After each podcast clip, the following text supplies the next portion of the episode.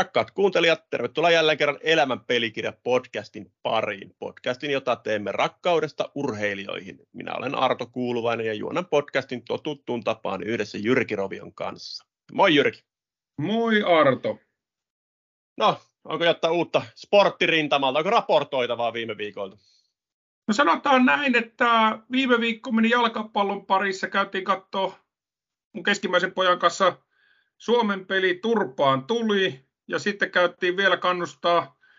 vaimon ja molempien poikien kanssa kupsia Suomen mestaruuteen Turpaan tuli, että tässä niin kuin, nyt on lyöty lyötyä. Tämmöinen perus syksy menossa taas. Joo, hyvä, hyvä. Tota,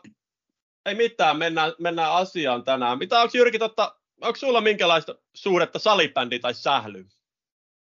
Mulla on semmoinen suhde, mennään, mennään Kuopioon ja Kupsin maalivahtireineihin, niin me pelattiin säpää siellä, mutta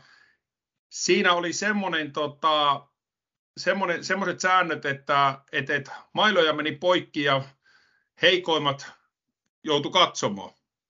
Että aika no, niin. fyysistä peliä ja taklattiin ja tapeltiin, mutta siinä on mun kokemus kyseisestä lajista. Niin sanot vankilasäännöt. Joo. Kyllä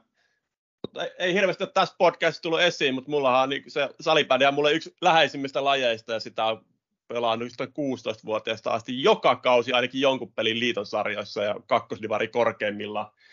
korkeimmillaan. Et siihen ei hassua, että meillä ei ole ollut vieraana muuta kuin on Lasse oikeastaan koko Spodin historiassa salibändistä, mutta se korjaantuu nyt, sillä meillä on ilo ja kunnia saada Elämän pelikirja podcastiin vieraaksi Jussi Piha. Tervetuloa Jussi kiitoksia paljon ja mahtavaa päästä linjoille näin tota, teidän satunnaiskuuntelijana ja teidän konseptin fanina, niin hienoa olla messissä. Hienoa, kun olet messissä. Mutta lähdetään Jussi sun kanssa liikkeelle siitä, mitä aivan jokaisen vieraan kanssa on lähdetty. Että mistä kaikki lähti, miten Jussi Pihas tuli salibändin pelaaja? Tota, no syntymästähän kaikki lähti varmaan liikkeelle ja tota, jos ennen kuin mennään sinne ihan harrastamisen pariin, niin tota, tietenkään ihan kaikkea itse itse tota, niin, niin, muista, mutta kuulopuheista ja tarinoista, mitä mulle on kerrottu, niin mailla ja pallo on ollut aika nopeasti tota, niin, niin itsellä siellä kädessä ja peleissä ja touhuissa ja koti, kotona on ollut kaiken näköistä, millä pelailla. Ja sieltä varmaan liikkeelle erinäköisistä kokeiluista ja lajeja kaikenlaisia. Ja mä luulen, että ensimmäisenä mä oon ollut tota, urheilun parissa niin kiekkokoulussa noin viisivuotiaana. Ja sitten on tullut fudista ja muuta. Ja ö, sävä sitten ihan harrastamisen kautta niin West Indiansissa. En tiedä, kauan seura oli pystyssä ennen kuin sitten ollut siellä mukana ja vähän vanhempien sekaan sitten päädyin. Ja sieltä pikkuhiljaa sitten sävä ja muut lajit lähti liikkeelle. Miten pitkään sulla noin muut, muut lajit sitten pysyivät siinä salibändin rinnalla, kun sanoit, että oli fudista ja lätkä, lätkä ainakin siinä, niin tota, miten pitkään Joo. harrastit muita? meni sanotaan, että jos oma fiilisi taaksepäin, niin lätkä oli varmaan sinänsä ykköslaji, aika perinteinen tilanne varmaan niin kuin mun sukupolvella, että sitten Fudis ja Sähli tuli siinä niin kuin ohella. Että lätkä tuntui ehkä mielekkäimmältä ja pärjäsin siinä myös, myös hyvin. Ja tota, lätkän, tai Fudiksen lopetin ekana, heittäisin, että noin 12-13-vuotiaana suunnilleen, että Hongan Edarissa pelasin jonkun vuoden siinä ja tota, niin, niin se jäi siitä pois. Lätkä vähän sen jälkeen, että silloin tuli bluesi kans kuvioihin ja yhden kesän, taisi olla silloin oli jotakin bluesia, olisiko ollut A ja B, ja mä olin vähän siinä kintalla ja vähän alkoi niin kuin siellä ei ollut enää niin paras meno ihan kärjen mukana, niin sitten tuli b ja vähän karimpuilin mukana ja sitten se jäi tietyllä tavalla ja sähly oli alkanut siinä pikkuhiljaa tuntua koko ajan enemmän enemmän. Niin siinä vaiheessa ja sitten jos miettii muuta, muuta touhuumista, niin noi oli niitä lajeja, mitä mä harrastin niin kuin aktiivisesti seurassa, että kyllä sitten muuten on ollut golfia ja tennistä ja sulkista ja ehkä oma, oma lemppari laji ihan ylivoimainen, kun mennään tuohon pihapelimaailmaan, niin rullasähly eli rullaluistimilla ja sävämailoilla ja sitten palloa viriteltiin kaiken näköistä jotain, jotain paperia sisälle, ettei se ihan lähtenyt aina tuulen mukana, niin siinä, siinä ainakin tuollaista pientä lajikirjoa, mitä on tullut nuorempana vedettyä. Joo, kuulostaa rehelliseltä lajilta, mutta tota, miten toi, jos vielä mennään vähän sun nuoruusvuosiin, niin pystytkö vielä menemään niin hetkiin, kun sun piti tehdä se päätös, mihin lajiin tavallaan, niin kuin, että mitä se salibändi sitten tuli, niin tota, oliko se helppo päätös silloin vai joutuiko sitä paljon punnitsemaan? Öö, mä luulen, että se tuli vähän niin kuin pikkuhiljaa, että ei, ei se ollut semmoinen niin kuin suoranainen päätös. Mä luulen, että muut ehkä vähän niin kuin jollain tavalla jäi ja sähly alkoi kääntyä sieltä. Ja, ö, mulle ehkä niin kuin aina itse tulee mieleen se, että ö, lätkä ja fudis oli vähän niitä lajeja, että, että sieltä alkoi tulee vähän sitä, että nyt pitäisi alkaa tähän panostaa, että miten nuo muut laitet, miksi pyörit siellä. Tälleen vähän kärjistetysti, vaikka sitä suoraan sanottu. Ja Säbä oli taas laji, laji, missä aina oli, niin kuin, että tuu aina kun pääset ja että ei haittaa, että hyvä kun vedät muitakin lajeja ja niin kuin aikatauluja säädettiin ja muuta, että oli ihan ok olla pois ja kas kummaa se muodostukin mielekkäimmäksi lajiksi, joka jäi sitten itselleen ja kääntyi, kääntyi loppujen lopuksi niin päin, että se olikin se, mitä halusi halus tehdä samalla, kun ne muut ei alkanut enää niin kuin maistua. Et mä muistan niitä aikoja, kun oli just fudista ja muuta, niin mulla ei mitään sitä vastaa, että alkaa olla treenaaminen niin kuin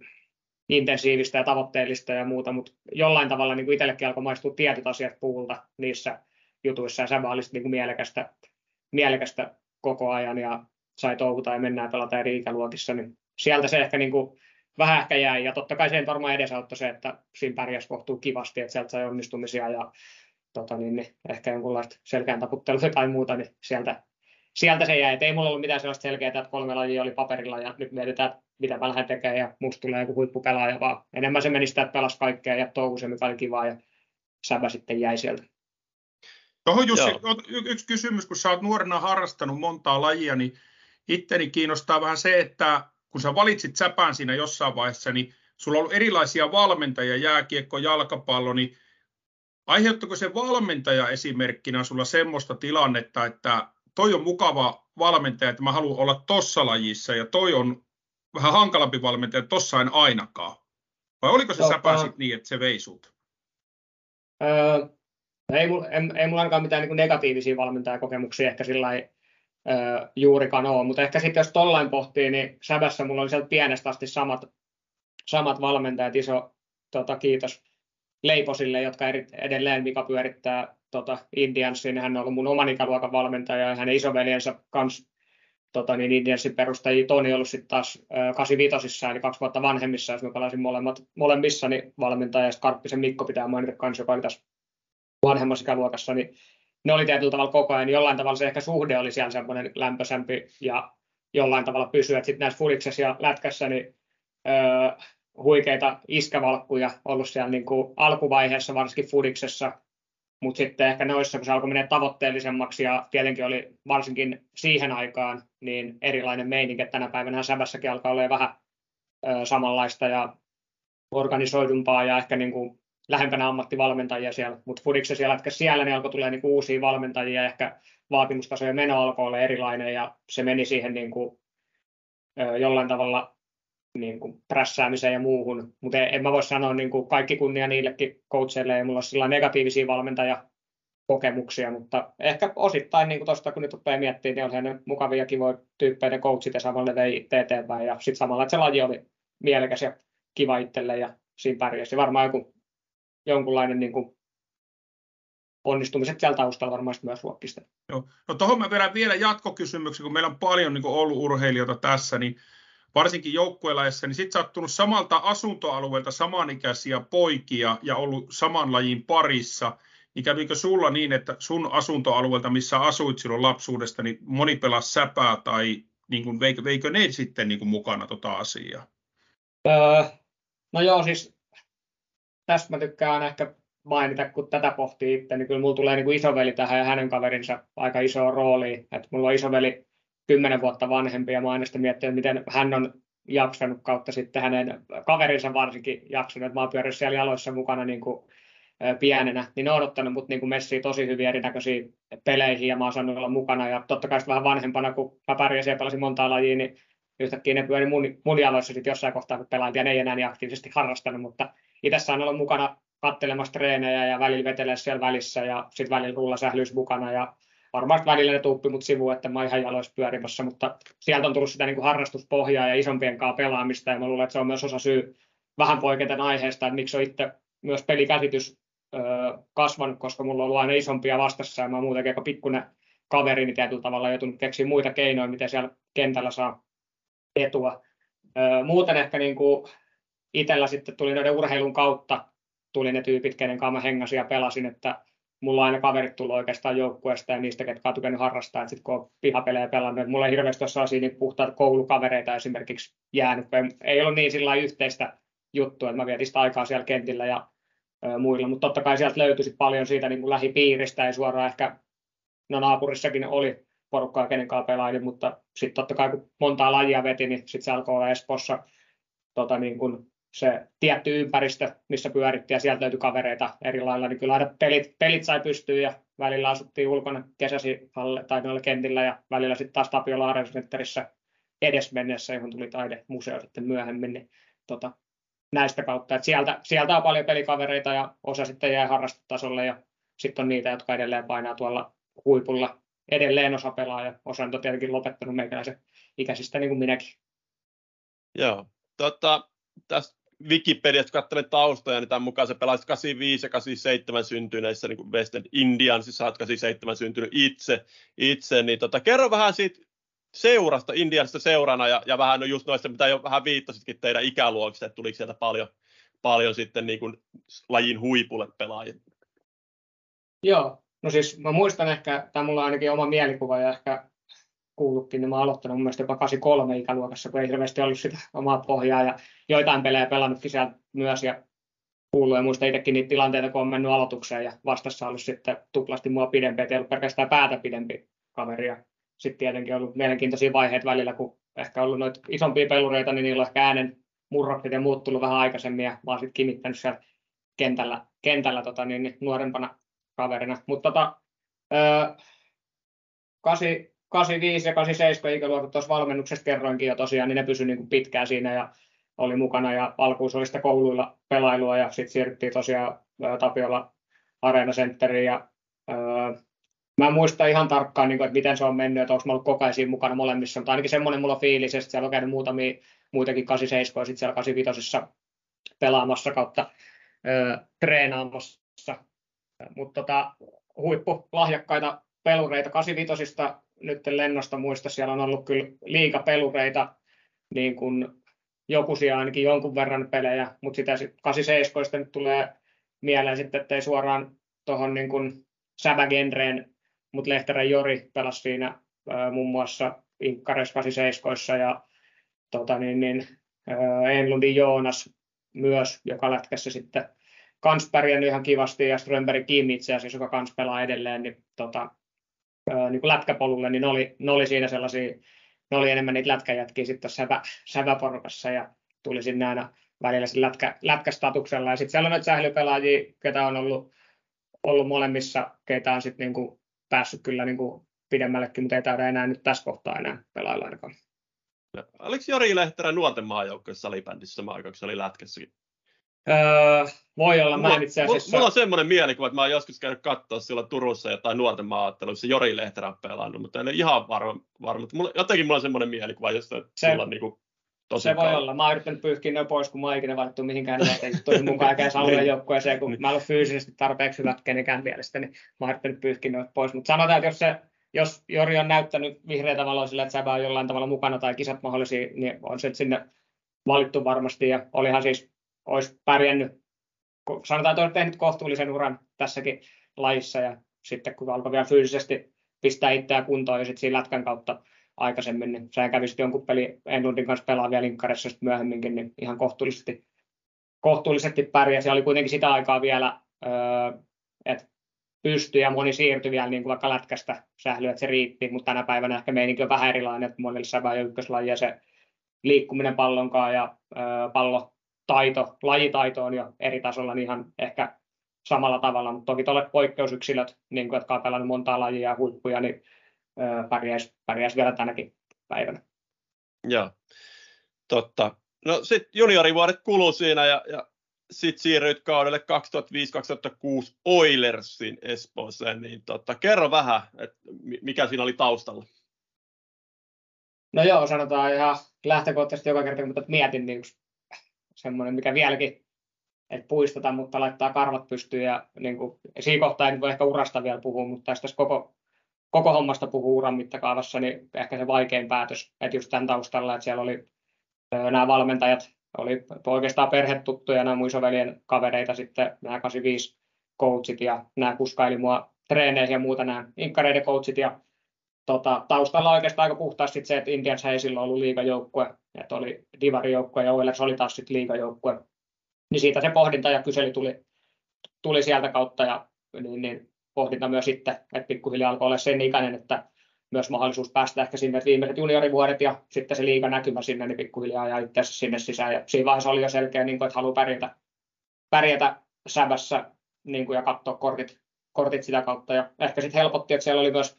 siinä, siinä seurassa organisaatiossa ja öö, myös sen hetkisissä pelaajissa siellä vanhemmassa ikäluokassa niin isoveljen kautta tuttuja tyyppejä, niin vähän pehmitti ehkä sitä laskua, laskua sinne ja siirtymistä. Ja toki pelaajia tunsin sieltä junioripuolelta, että ne oli Arena Center pelailuista ja vastustajajoukkueesta niin tuttuja ja osa oli niin kuin ainakin puolikavereita siinä vaiheessa. Että se, se helpotti, mutta edelleen muistan tota, äidin asunnon, jota ei enää ole, mutta oman huoneen ja sängyn, missä makasin ja sanotaan, että aika monta kertaa, kun olin päätöksen tehnyt, niin se puhelimen käteen ottaminen ja soittaminen Leiposen Mikalle, niin tota, oli, oli oikeasti niin kuin haastava hetki niin kuin siinä kohtaa. Ja ei ollut helpoimmat välit ehkä sen jälkeen ja ymmärrän, niin kuin Mika oli aika paljon nähnyt vaivaa, vaivaa meikäläisenkin eteen henkilökohtaisestikin, niin tota, ei ollut niin kuin helppo paikka itselle ja olin itsekin ajatellut, että siellä ollaan niin kuin pitkään, mutta siinä oli ehkä tämmöinen konkreettinen sarjataso ja niin kuin liikaporras, mikä sitten Oilersissa oli mahdollista. Joo.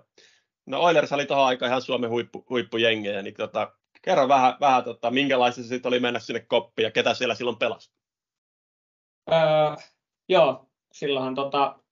sitä muutama vuosi ennen kuin siirryin, niin oli tullut meille mestaruus ja aikaisemminkin oli niin kuin kärki, kärkiseuroja ja itsekin oli käynyt katsoa kuitenkin urheiluhallissa pelejä ja siellä oli no, iso läjä sellaisia esikuvia ja osittain niin lajilegendoja, mutta totta kai sieltä tällaisia, niin kuin Jaakko Hintikka oli siinä, oli taas itselle tuttu myös niin kuin just täältä isoveljen kautta, että tiesin, tiesin tyypin, mutta sitten taas sähli pelaajana tietyllä tavalla semmoinen esikuva ja idoli ollut ja oli hieno päästä koppiin. Ja olihan siellä aika vahvoja persoonia, niin sitten Oilers aika nyt en muista ihan kaikki, ketkä oli siinä heti ekoina vuosina ja meneekö mulle jotkut vuodet sekaisin sitten nojat, mitä pelasin, mutta olihan siellä aika lailla öö, vahvoja tyyppejä johtajia, oli Kavekari Mika tällaista puolustuksen ruumiillistumaa ja sitten oli Sami Kurosta ja Tedi Salutski, jotka olisivat vähän äijämäisempiä ja tota, niin, niin, kopissakin tota, piti jöötä ja meininkiä ja teki källejä ja kaikkea muuta, niin oli siellä sellaista niin johtaja. Mutta sanotaan, että se, mikä näkyy ehkä sitten myöhemmin, myös varsinkin tuolla niin kuin nälkänä voittaa jotain ja klassikaikana, niin se, että kun siirryy, niin se 2006 vuosi, milloin tuli mestaruus, niin itsekin sain olla siinä ryhmässä mukana ja pelasin ansiokkaasti kolme, kolme runkosarjan peliä. Silloin oli nämä hihattomat pelipaidat, jos joku muistaa laji, lajiseuranneita ja tota, muistan itsekin ja oli vähän ehkä takatukkaa ja tota, ei ollut tuollaista hienoa, hienoa pantaa, mikä tällä hetkellä Artolla on päässä, vaan mulla oli kengän nauha, mitä, mikä koristi mun päätä ja pidi sillä tukkani kunnossa. Ja tota, ei ehkä edustavimpia kuvia itsestäni niiltä vuosilta, mutta kuitenkin tuli kolme runkosarjan peliä pelattua ja sitten toi playoffit kuvasin enemmänkin kameran takaa ja aistin tunnelmaa sen treeneissä olla mukana, mutta siellä näki sen niin kuin Hintikan johdolla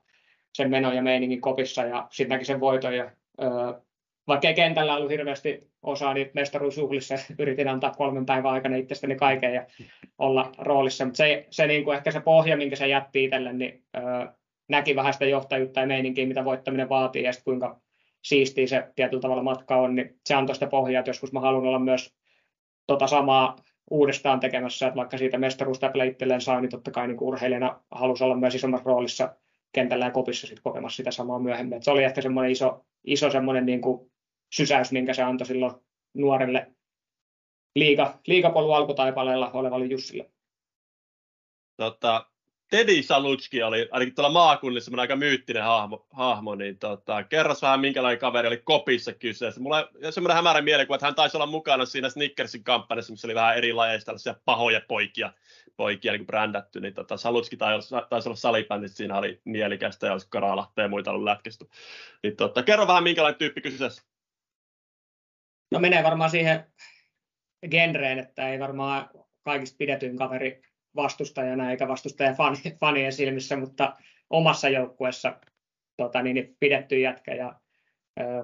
kopissa sai aikaa nauroa ja meininkiä ja hämmennystä vastustajassa. Ja niitä jätkiä, jos, jos ne on mukana, niin kyllä itse on mielellään samalla puolella eikä eri puolella. Että, tota, huikea hauska jätkä ja muista jotain noita tarinoita, oli sitten just mestaruus tai jotain kauden päätösjuttuja tai muita, niin kyllä siellä sai nauraa sitten, kun oli tota, niin, niin, kyseinen kaveri välillä mitin varressa tai pisti souta pystyyn ja siihen kun yhdisteltiin sitten just Kurosen Samia ja,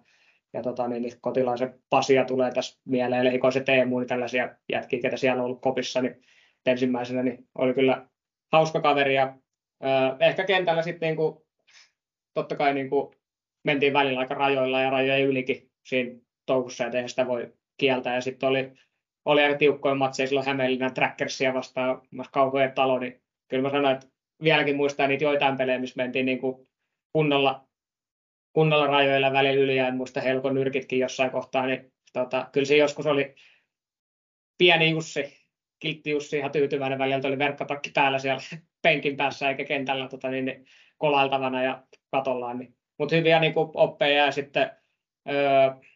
treeneissäkin mentiin noina aikoina niin kuin, öö, rajoilla sanotaan, että ei siellä niin kuin, ei päässyt kovin helpolla niin kuin,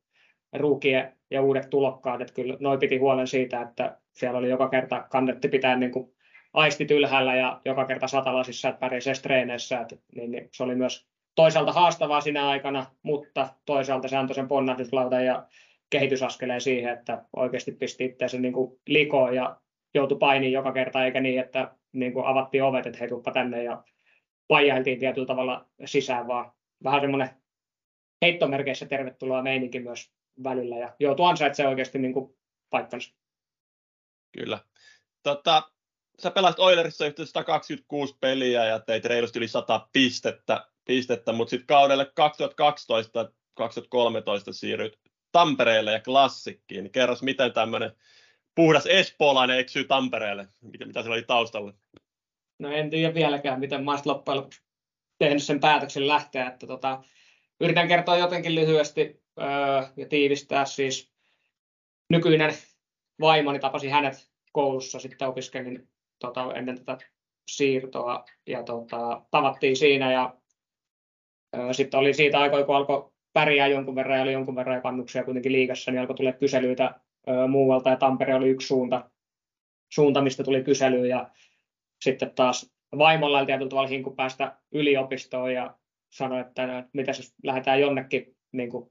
Espoosta, että hän käy se yliopisto ja tulee sitten takaisin Espooseen vuosi vaan ja näin poispäin. No ne koulukuviot jäi sitten ja kaikki, että siitä tuli se ensimmäinen sysäys, että mä oikeasti rupesin edes miettiä, että sitä ennen mä olin vähän niin kuin, että no kiva kun kysellään, mutta mä niin kuin ikuinen espoolainen ja iso espoolaima otsassa, ja eihän täältä lähde yhtään mihinkään. Mutta sitten kun tuli tuo just sysäys, että joku konkreettinen asia, miksi sitä rupesi miettimään ja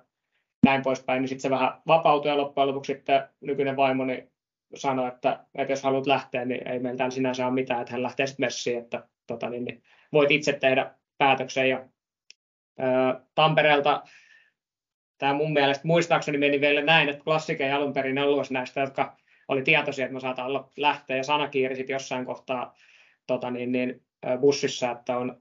mahdollisesti, että mä johonkin lähden. Ja ehkä Tamperekin oli yhtenä vaihtoehtona. Ja sitten se oli kirjannut sieltä kautta sitten Passo Peltolalle ja sitten sieltä oltiin yhteydessä ja se tuli samalle viivalle. Ja en tiedä loppujen lopuksi sitten tota, monen pohdinnan ja asian kautta niin onneksi päädyin niin kuin lähtemään. Et silloin mä en ehkä sitä osannut ajatella, että hei vitsi, tässä voi kasvaa vaikka ihmisenä, kun lähtee täältä turvallisilta kotikonnulta ja ympäristöistä pois, mutta se on niin kuin jälkikäteen se isoin, isoin juttu ja onni, että päätin lähteä ja syynä ei ollut mitään, etteikö Oilersissa olisi ollut hyvä olla tai Espoossa, että kaikki oli sinänsä niin kuin hyviä, että ehkä semmoinen uuden viehätys ja seuraava steppi tietyllä tavalla, niin siitä alkoi sitten ehkä kolmas luku tai vaihe sitten omalla niin kuin pelaaja- ja urheilijauralla. Joo, ja siinähän tapahtui aika paljon. Se oli pitkä, tosi pitkää, tai on tavallaan vieläkin, vieläkin klassikissa, klassikissa mutta tota, jos nyt lähdetään siitä, että sä näit sisältä tavallaan, kun se dynastia alkoi kehittyä, niin, niin kerro vähän siitä matkasta, matkasta tavallaan, että siitä kun sä menit sinne, niin mitä, mitä tapahtui niin kuin sitten tavallaan siitä eteenpäin? Joo, siinä ehkä se, kun mä menin sinne, niin sitä ainakin oma muistikuva taas, niin on se, että sitä aikaisemmin klassikissa oli pelaajamarkkinoilla aina tapahtunut aika paljon liikehdintää joka vuosi ja vaihtunut, vaihtunut porukkaa, mutta silloin kun mä menin, niin taisi olla melkein ainoita, jos ei niin uusia omia junioreita lasketa, niin pelaajia, joka tuli sitten uutena, plus sitten päävalmentaja vaihtoi, eli Jakke Rantala, joka sitten teki liitossa sen jälkeen hommia ja nyt meni sitten Sveitsiin valmentamaan, niin me tultiin niin uutena siinä samaa, samaan aikaan. Ja aina tällaisissa niin menestystarinoissa tai joku voittaa jotain, niin siinä aina vähän niin kuin katsotaan tietyllä tavalla sitä ryhmää ja nyt toi coachi on velho ja noi pelaajat on ihan kurkoja ja näin poispäin, mutta kyllä sitten tässäkin dynastiassa, joka alkoi sitten Jakko Rantalan aikakauden jälkeen niin mestaruuksien osalta, niin tämä on kylvetty sitten paljon aikaisemmin, että Passo rakentanut Irina Peltola vaimonsa kanssa plus kaikki muut klassikkiin liittyvät niin aika pitkään seuraa ja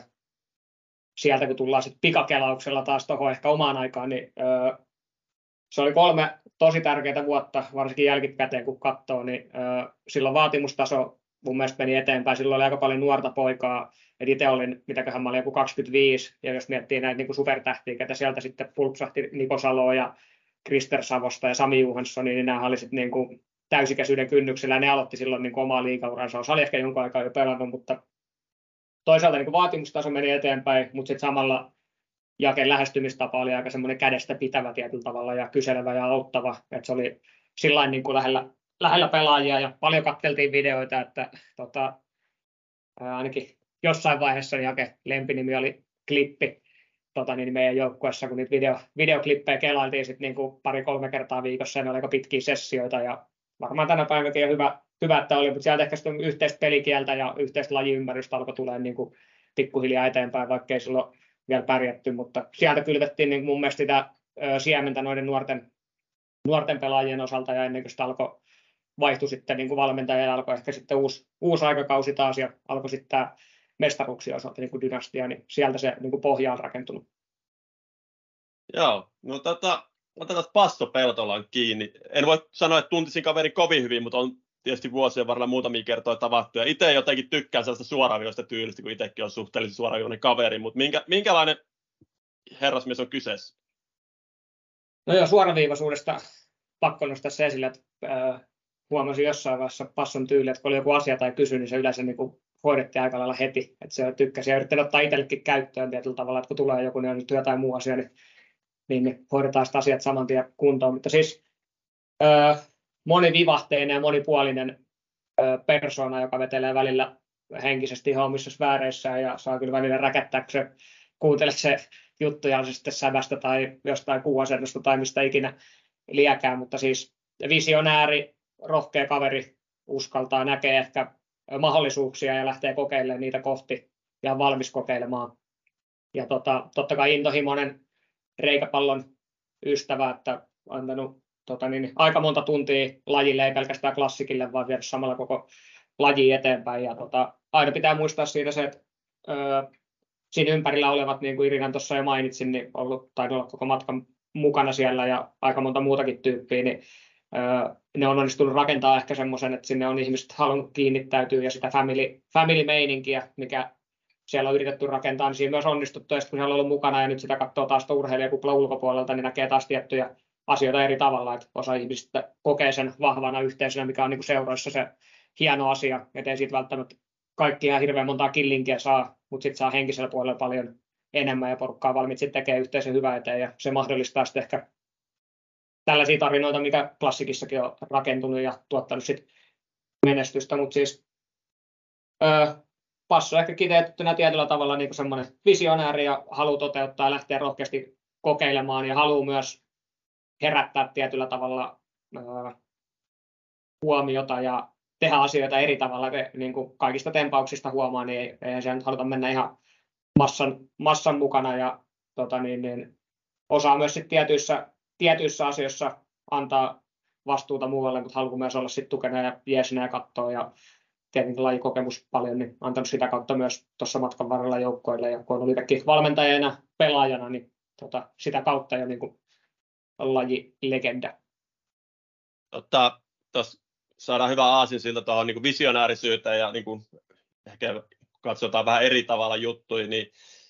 huhtikuussa 2016 Classic räväytti aikamoisen pommin julkistamalla Jarkko Niemisen pelaajasopimuksen, eli maailman tenniksessä kuitenkin ranking top 13 parhailla maailmassa, ja sehän aiheutti lajipiireissä niin kuin vähän pientä vavisuntaa, ei muista hyvin itsekin, että et osa mielestä niin kuin halveksuu lajia ja osa oli ihan innoissa. Itse oli varmaan enemmän innoissa osastossa. osastossa. Mutta miten toi niin joukkueelle myytiin tavallaan toi ajatus, tai, tai oliko se, tiesittekö se miten pitkä, paljon etukäteen, että tämmöistä voi, voi tapahtua? No, yritin tässä just samalla kelailla, että tiedettiinkö me, missä kohtaa se meille kerrottiin. Kyllä se jossain kohtaa etukäteen kerrottiin, koska tieto oli kuitenkin, että sitten jonkunlainen äh, kulabalo tai äh, mediakiinnostus nousee. Nyt en muista enää niin kuin tarkkaan ja omaakaan suoraan heti ensimmäistä suhtautumista. Voi olla, että suoraan oli jo positiivinen, koska Jarkko on yksi niin kuin, ilman, että se on ollut meidän joukkuessa, niin niitä, ketä on arvostanut niin Suomen urheilussa yhtenä korkeimmalla ihan menestysten tasolla, jos kun katsoo Tenniksen mittakaavan ja missä se kaveri on painellut, jonka edelleen pisimpään ollut top sadassa, en muista monta vuotta paineli, niin on siis semmoinen niin kuin urheilija ja saavutuksilta, ja kun on nähnyt, millainen tyyppi oli etukäteen, niin, niin, niin suhtauduin positiivisesti ja mielenkiinnolla, mutta totta kai itselläkin oli varmaan semmoinen niin epäilys, että mulla ei ollut mitään hajua, osaako se pelaaja, mikä sen laitausta, mutta oli, oli meille sitten siinä niin kuin kerrottu just sitä, että mikä siinä on ideana ja taustalla, ja ö, jos sen tiivistää, miten mulle jäi sitten se fiilis, niin ajatus oli se, että se on täysin niin kuin jokerikortti tietyllä tavalla, mihin se siinä ehtii kehittyä ja mikä se kuvia tulee olemaan, mutta se iso anti, mikä siellä olisi voinut olla, niin oli se niin kuin urheilijan arjen arkiurheilu, niin kuin elämän eteenpäin näyttäminen, intohimo treenaamiseen ja siihen arkeen, niin meilläkin oli menty paljon asioita eteenpäin, jos mä mietin itsekin, niin ö, ammattimaisempaa suuntaa koko ajan, mutta edelleen siinä oli niin kuin vielä otettavaa ja jonkun ehkä sitä esimerkin näyttämistä kaivattiin, niin sitähän sillä lähdettiin niin kuin hakemaan. Ja toi oli toi on aina risti, ristiriitainen asia, että millä tavalla se mielenkiinto saada, että on aina vähän semmoinen, mitä itsekin pohtii, kun tulee näitä, että joku tekee tempauksen, niin aika usein se menee tällaisissa pienemmissä lajeissa, niin ainahan mietitään, että vitsi, kun ei, ei ketään kiinnosta, että miksei meistä kirjoiteta ja miksei, miksei ole enempää huomioon, miksei ole katsojia, ja kun joku tekee sen, että kääntää kaikki valokeilat lajiin, niin sitten se tehdään väärällä tavalla. Et se on aina vähän sellainen niin kuin ristiriitainen asia, ja mä ymmärrän sen totta kai, ja se on se kertoo myös, että se on niin rakas se laji, että miksei kaikki tykkää tästä tällaisenään ja tuu tänne, mutta välillä se valokeila pitää kääntää jollain tavalla ja tuostahan nyt aika, aika iso huomio saatiin ja tota, niin siitä voi olla edelleen montaa, montaa mieltä, että minkälaista huomiota ja ehkä niin kuin tiivistettynä sitten se konkretia, mikä tuli, niin ää, vieläkin harmittaa edelleen, että ää, jakellaan sitten jalka ei kestänyt kunnolla, että se ei päässyt siihen arkeen täysin mukaan, joutui treenaa paljon itse ja tota, niin, niin, ei sillä päässyt arjessa näyttää ehkä sitä, mitä siltä niin kuin nimenomaan haettiin, että se harvittaa edelleen, mutta oli kiva päästä tutustumaan kaveriin, aivan huikea tyyppi, antoi joukkueelle paljon ja ehkä se kertoo siitä jotain niin kuin siitä sen suhtautumista urheiluun ja johonkin se heittäytyy, niin vaikka se joukkue arjessa ollut mukana, niin se kävi omalla ajalla halleissa treenailemassa niin paljon, että se lajitaito kehittyi kyllä älyttömän paljon ja sitten se oli mestaruus vuonna mukana tota, niin, peleissä, en muista oliko se näin playoffeissa pelaavassa kokoonpanossa vai mikä oli tilanne, mutta kuitenkin oli peleissä mukana ja painoi jonkun tehopisteenkin, niin ei niitä käynyt ihan jokainen tunnettu tekemään. Niin olisi, ollut, olisi ollut kiva nähdä, mitä se olisi ollut, kun se olisi päässyt kunnolla painaa sillä omalla niin terveellä jalalla, niin en mä sano, että siitä olisi maajoukkue pelaaja tullut tai se olisi meidän mestaruuksia kentällä ratkonut, mutta olisi voinut antaa vielä enemmän niin kuin sitä esimerkkiä henkisellä puolella. Että kuitenkin se on eri asia, että joku tulee kertomaan asioita, kun että se pystyy sitä koko ajan näyttämään teoilla myös eteen. Niin, niin, niin. Mutta hieno, hieno kokemus ja hieno oli päästä, päästä meidän messiin mukaan. Joo, Jussi, eli... mulla on tähän näin, nyt, nyt mä takerun tähän, mä sain yhdeltä sun entiseltä valmentajalta vähän tietoja, juteltiin Jarkosta ja sinusta, niin tuota, te olitte ilmeisesti kämpiksiäkin. Joo, oltiin ainakin tuon Latvian pelireissulla, niin oltiin oltiin kämppiksiä ja sanotaan, että Jaken kanssa ajatukset kohtaa ja käytiin siinä välillä muutakin mielestä jutulla ja sitten kun vielä hän jäi pois, niin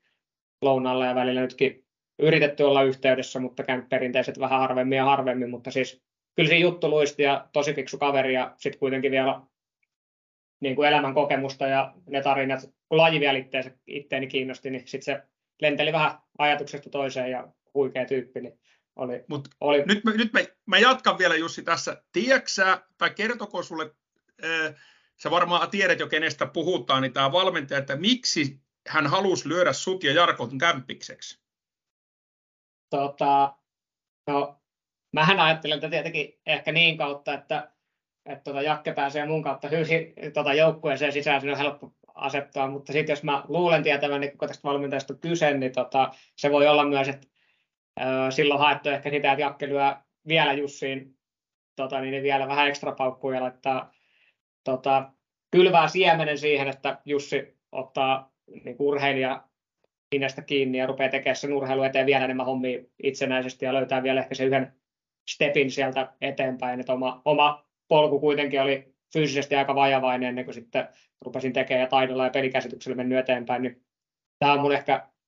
analyysi, että siellä on ehkä haettu nimenomaan sitä, mitä Jarkko oli tuomassa koko joukkueelle, niin myös sitä, että myös meikäläisille, että sieltä tulee se intohimo tehdä asioita vähän samalla tavalla kuin Jakke, eikä keskittyä vaan siihen pelaamiseen, että kuitenkin aika mukavuuden halunen Jussi täällä istuskelee ja istu silloinkin. Joo, mutta t- t- nyt tullaan just siihen, nimittäin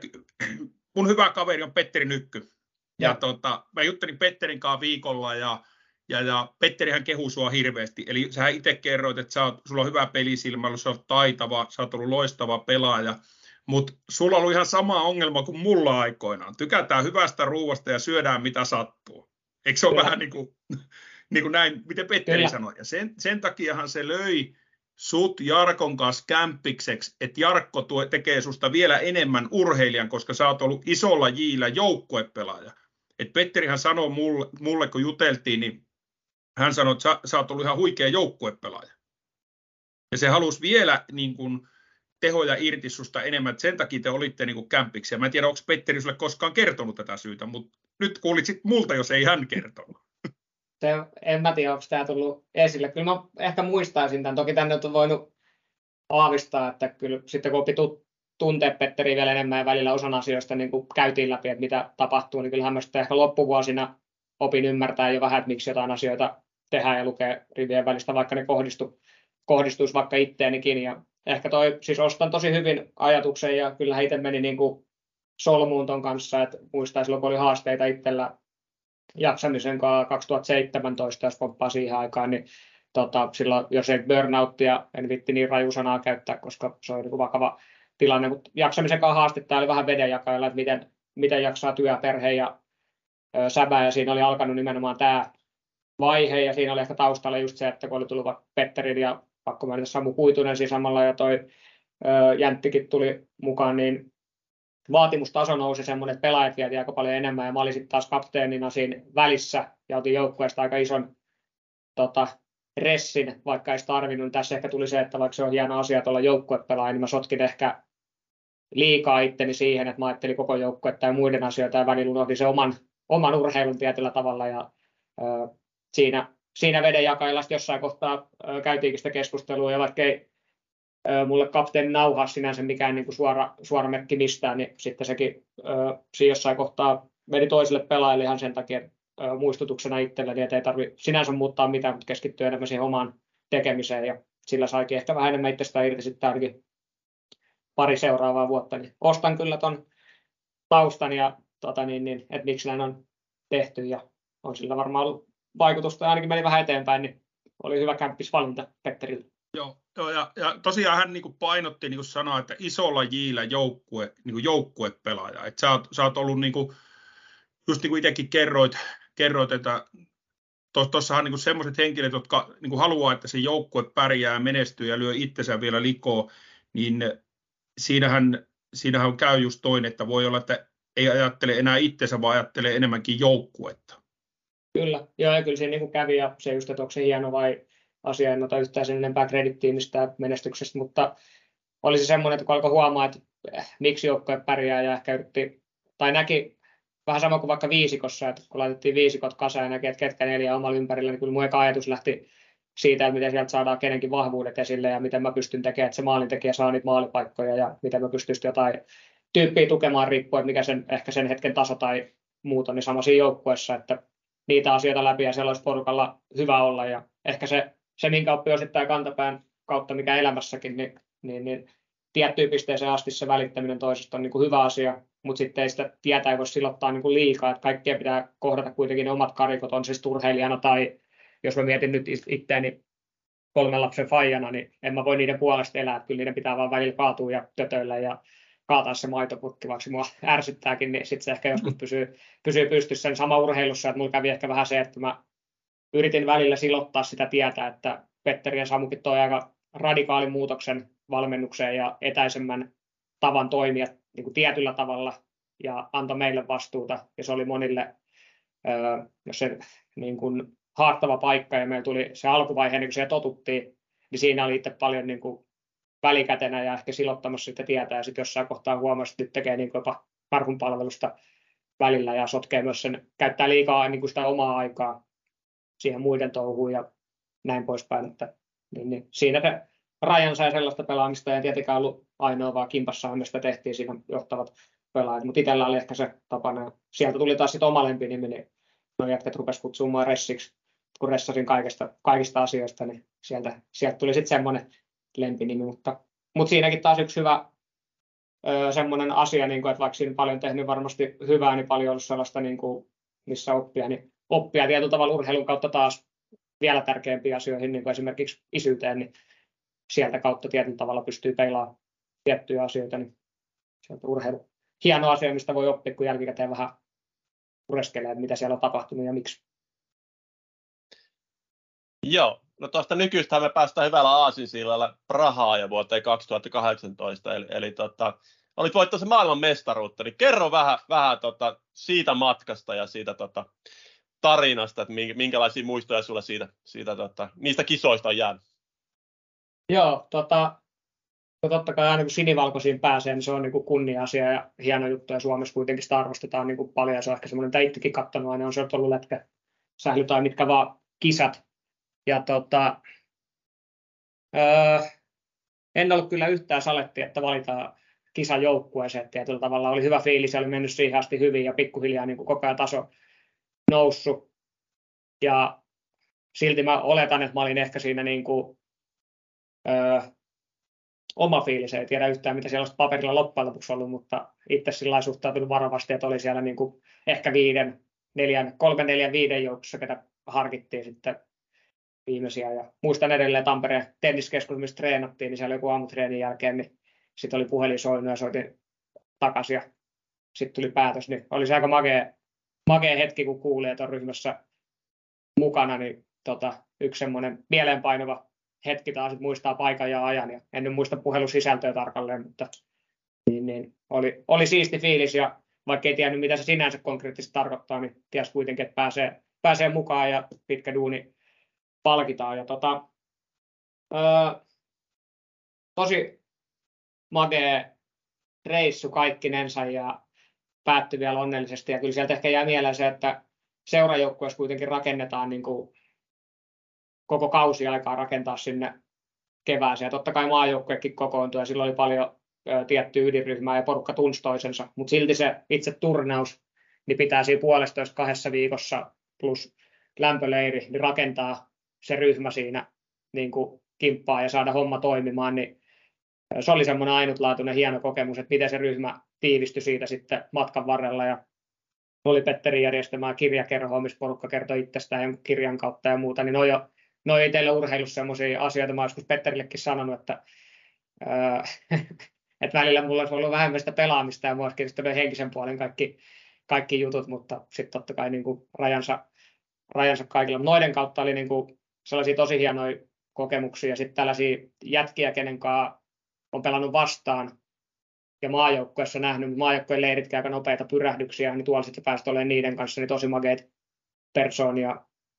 toisista joukkueista. Ja sitten tietenkin urheilijalle semmoinen, että O2 Areena, niin tota, muista mikä se tsekkipeli oli, muistaakseni toi välierä ja sitten finaalissakin oli porukkaa ja alkusarjan pelissäkin, niin siellä oli sitä jotain 13-14 000 katsojaa, niin sanotaan, että meidän lajissa niin ei, ei hirveän moni ole sellaista päässyt kokemaan, että se oli aika magea,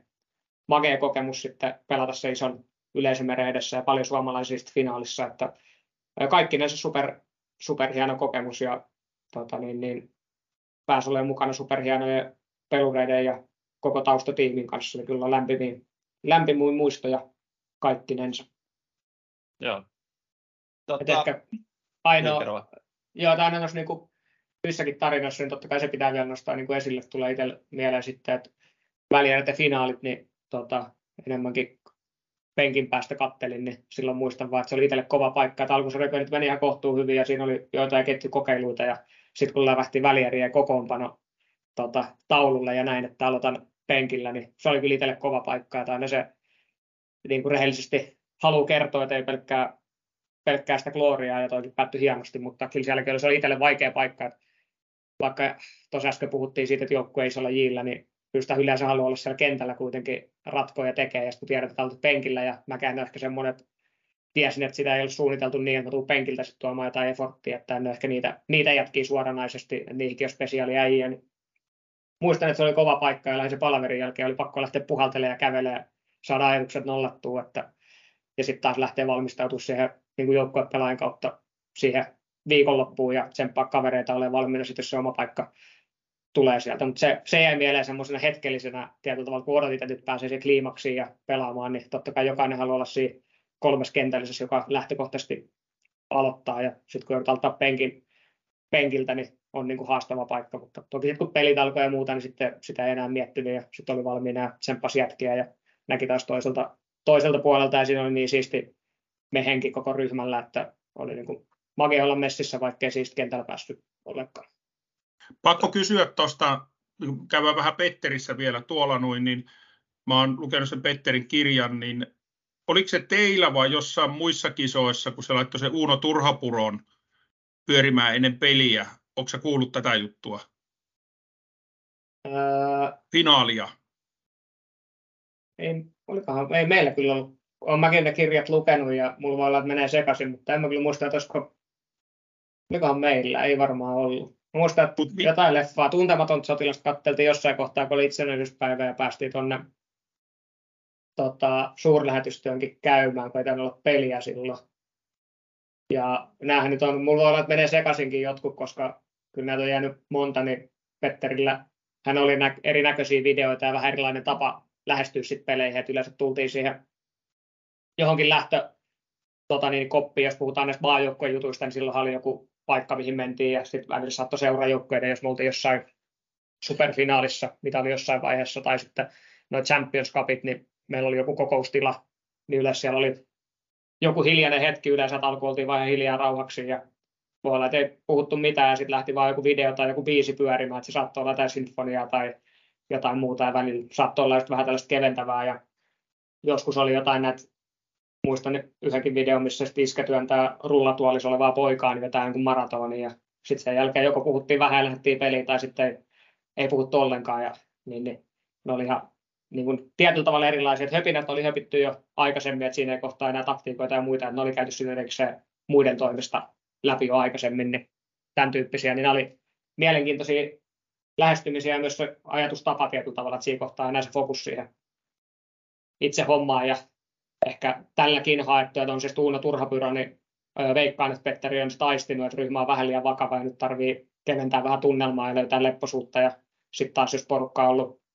ytimessä tai liian villi, niin sitten voidaan rauhoittaa jollain,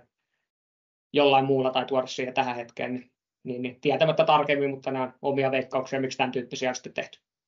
Mutta kyllähän Petteristä vielä pakko, pakko niin kuin muutama sana, niin, niin kuin kahta lajia valmentanut huipulla ja tuota, golfia ja salibändiä, niin onhan se teistäkin ottanut niin sulla seurajoukkueessa kautta sitten niin aika hyvin tehot irti niin kuin asioissa. Ja sitten kun Petteri, Petteri valmenti mun tyttöä golfissa, niin se sanoi, että sä et saa pelkästään keskittyä golfiin, että pitää olla jotain muutakin elämässä kuin golfia. Niin sanoiko se teille säpässä, että esimerkkinä kun te olitte kisoissa tai finaaleissa tai ää, niin kuin seurajoukkuessa, niin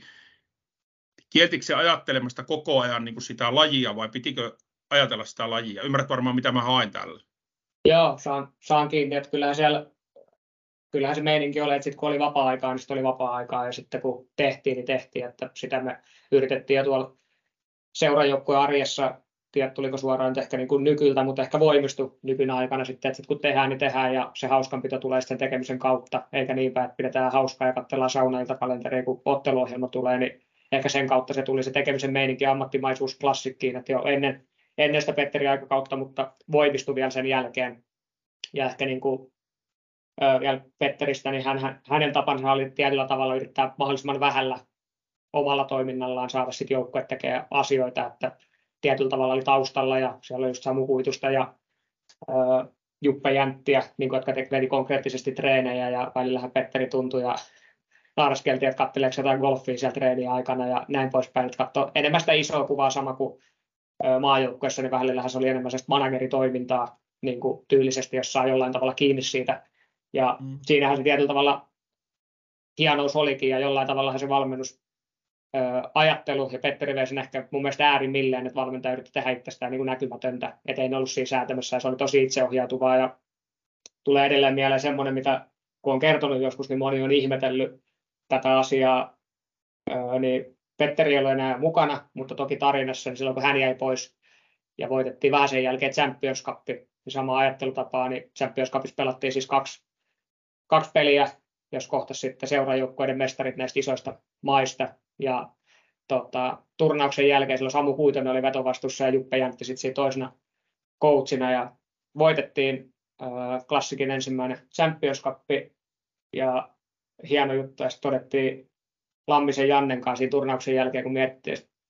muistan vaan kysyneeni häneltä, että kävikö muuten coachit kopissa koko turnauksen aikana? Että ei muuten käynyt. Sitten ruvettiin miettimään, niin meillä oli peliin valmistavat nämä lähtö, lähtöjutut, nekin, niin pölisikö muuten coachit sielläkään? No ei pölissy. Niin me oltiin sovittu coachien kanssa, että saadaan itse päättää, että miten valmistaudutaan niin peleihin, ja me oltiin kerätty sitten seuran legendoilta ja vanhoilta pelaajilta videopätkiä, niin me pyöritettiin niitä silloin ennen pelejä pyöriin, ja sitten totta kai, kun taktiikkajutut oli jossain kohtaa käyty erikseen, mutta kopissa niin ei ennen peliä eikä pelien välissä, niin coachit ei käynyt kertaakaan, vaan kapteenista ja muut pelaajat juteltiin, niin siinä tuli tietyllä tavalla tämä valmennuskulttuuri, mikä oli niin kuin hiottu pikkuhiljaa siihen, että pelaajat puhuu ja vetää sitä hommaa, ja coachit puuttuu sitä asiaa siinä vaiheessa, jos se homma, homma toimi. Ja se, että tyylinsä kullakin, että usein voi käydä niin, että coachi haluaa näyttää se oman kädenjälkensä ja tulla varmistaa asiat, mutta tuossa se vietiin niin äärimmillä ja se puuttuu asioihin sitten, kun oli oikeastaan tarve, niin tämä on ollut mielestäni hieno oppi tietyllä tavalla ja oli magea kulttuuri, minkä sitten koko, koko kolmikko tietyllä tavalla Nykky, Kuitunen ja Jäntti toi meille ja muu valmennustiimi ohella. Tuossa on paljon annettu vastuuta teille. Toi, toihan on ihan uskomatonta kuulla, että noinkin voi joukkuelaissa toimia. Joo, oli se semmoinen, niin kuin sanotaan, että on kasvattanut ja ei mentiin ihmettele yhtään jälkikäteen, että on itse vähän ressannut ja välillä ollutkin siinä miettinyt noita asioita ennen kuin se alkoi tulee niin kuin, öö, tota niin, niin, niin kuin itsestään selvää ja se luonnistui, että e, se ehkä niin kuin pikkuhiljaa se lähti siitä, että alkuun se meni niin, että joko, joko, joko valmentajista tuli puukoppi käytävä kapteenille tai kapteenista sanoi jotain ja me vietiin se viesti erätauolla muulle joukkueelle. Ja pikkuhiljaa, jos ne hiffasit homma toimii, niin ei ne sanoa mitään, vaan ne luotti siihen, että mitä me höpötellään siellä. En mä tiedä, oliko niillä mikrofoneista kopissa ja varmisti, että, että mitä minä tai joku muu siellä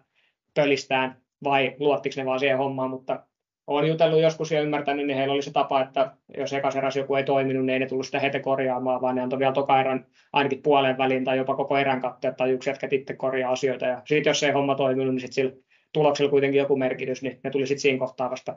auttamaan, eikä niin, että ne tuli tarjoamaan vastauksia heti, niin se oli semmoinen niin magea oppi taas, niin kuin mitä voi urheilussa ja ihan muussakin elämässä käyttää sitten, kun toimii erilaisissa rooleissa. Miten, miten ihan mielenkiintoista, jos mennään tähän päivään, tietysti tuosta ei ole pitkä aika sulla niin uran päättymisestä, niin toimiiko valmennus salibändissä edelleen noin vai onko siellä sitten ne auktoriteettiset valmentajat, jotka sanoo kopissa, että perkele, nyt pelataan näin ja kuunnelkaa? Vaikea sanoa, kun niin että mitä siellä oikeasti tapahtuu, että sitten me kuullaan osittain vain kuulopuheet ja ehkä jotkut haastattelut, että emme tiedä konkretiaa niin muista joukkoista, että varmaan vaihtelee tosi paljon, mutta en mä, en mä usko, että ihan tuollaista noin käristettyä toimintaa harvassa paikassa on, mutta sanotaan, että totta kai aina trendejä seurataan ja osittain tuon kautta tai muutenkin on voinut tulla enemmän ö, puheeksi, että ei niin paljon käytetä flappia ja ohjeisteta pelaajia ja annetaan pelaajille vapauksia. Mutta sitten tää, tässä pitää aina muistaa se, että toi tapa toimii ehkä tuolla ryhmällä ja maajoukkuessa. Mutta sitten jos mennään vähän nuorempiin tai ei niin itseohjautuvaan tai valmiiseen ryhmään, niin toi tapa ei välttämättä toimi. Sitten tarvitaan kuitenkin ne raamit ja pitää opettaa se peli, peli tietylle tasolle, että sä voit toimia noin. Et siinä oli kuitenkin, jos miettii sitä ryhmää menemättä siihen tarkemmin, niin kohtuullinen nippu pelaajia, jotka, mistä otettiin sit vielä enemmän irti, mutta siitä oli ehkä mahdollisuus tehdä, että siellä oli niin huippujätkiä ja pystyttiin kimpassa viemään sitä eteenpäin, että tota, mahtavia tyyppejä ja mahtavia kasvutarinoita, että se on itselläkin, kun katsoo noita, ketkä tuolla edelleen pelaa Salonnikot ja muut noussut kapteenistoon, niin kun se itse puheita piti kopissa, kun se oli just sitä, pelaajat puhui, niin kyllä siinä vähän ääni tärisi ja niistä jutuista tullut mitään ja nyt kaveri painaa tuolla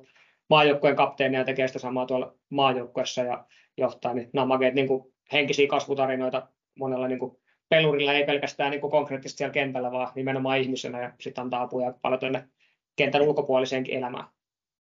Mun, mun on pakko käydä vielä, tässä käydä, tämä on mielenkiintoinen juttu, mitä mennään mun viimeiseen pelivuoteen 2002 Kupsissa, meillä oli Pyykölän Jari valmentajana, ja mä muistan elävästi, meillä oli Hakaa vastaan ensimmäinen peli, sarja-avaus muistaakseni Kuopiossa, ja mitä meillä tapahtui, niin Pyykölän Jari tuli ja kävi kopissa, ei sanonut sanaakaan ja lähti pois. Meillä ei ollut mitään palaveria. Ja meille tuli niin paniikki, että mitä tämä niin tarkoittaa. Sitten me jätkät vedettiin se palaveri. Ja, ja, ja sitten me pelin jälkeen kysytte, miksei, niin Jari jännitti niin paljon, että se ei uskaltanut puhua. Okei. Okay. Joo, nämä, nämä on mielenkiintoisia, mielenkiintoisia tota, niin tapoja. Kyllä itsekin, kun nyt valmentelee tota, 16-19-vuotiaita pelureita, niin kyllähän tuossa ei samoja metodeja käytä, mutta totta kai joku, joku juttu sieltä on tullut noistakin coacheista, ei ainoastaan noilta, vaan muiltakin huippukoutseilta, kenen kanssa on saanut toimia ja